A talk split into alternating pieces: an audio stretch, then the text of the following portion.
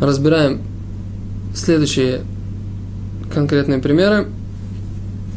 И сейчас мы поговорим о том, что если у нас есть полочка, в которую положили мукце, и эта полочка стала базой или подставкой для этой мукце.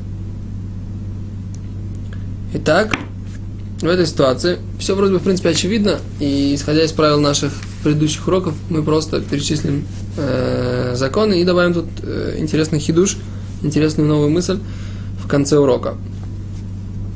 Итак, если у нас в этой э, полочке только, например, фотоаппарат, и нет ничего, что было бы нам важнее в течение шаббата, э, например, ключ от дома или что-нибудь э, другое, там какое-то, что-то, какая-то еда на шаббат, то э, полочка стала мукце, и открывать ее нельзя, выдвинуть ее будет нельзя.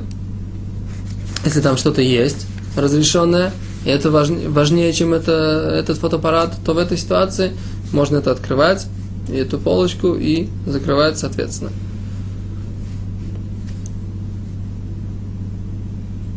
Э, теперь, если у нас там лежат, интересно, что в этой полочке лежат, например отвертка или молоток.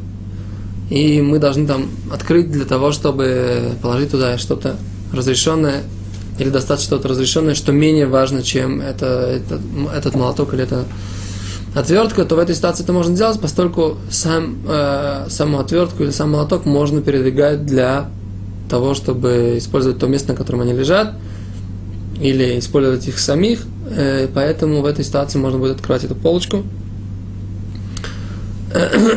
Теперь разберем ситуацию, когда эта полочка стала частью, э, она является частью стола, который мы можем перенести.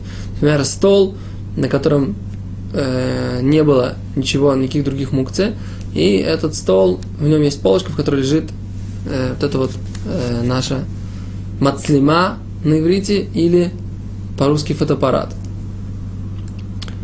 Теперь в этой ситуации стол стал базой для этой полочки, и поэтому стол переносить нельзя. Если на столе стоял, лежали книги, например, или лежал, лежали какие-то более важные предметы, э, чем это, э,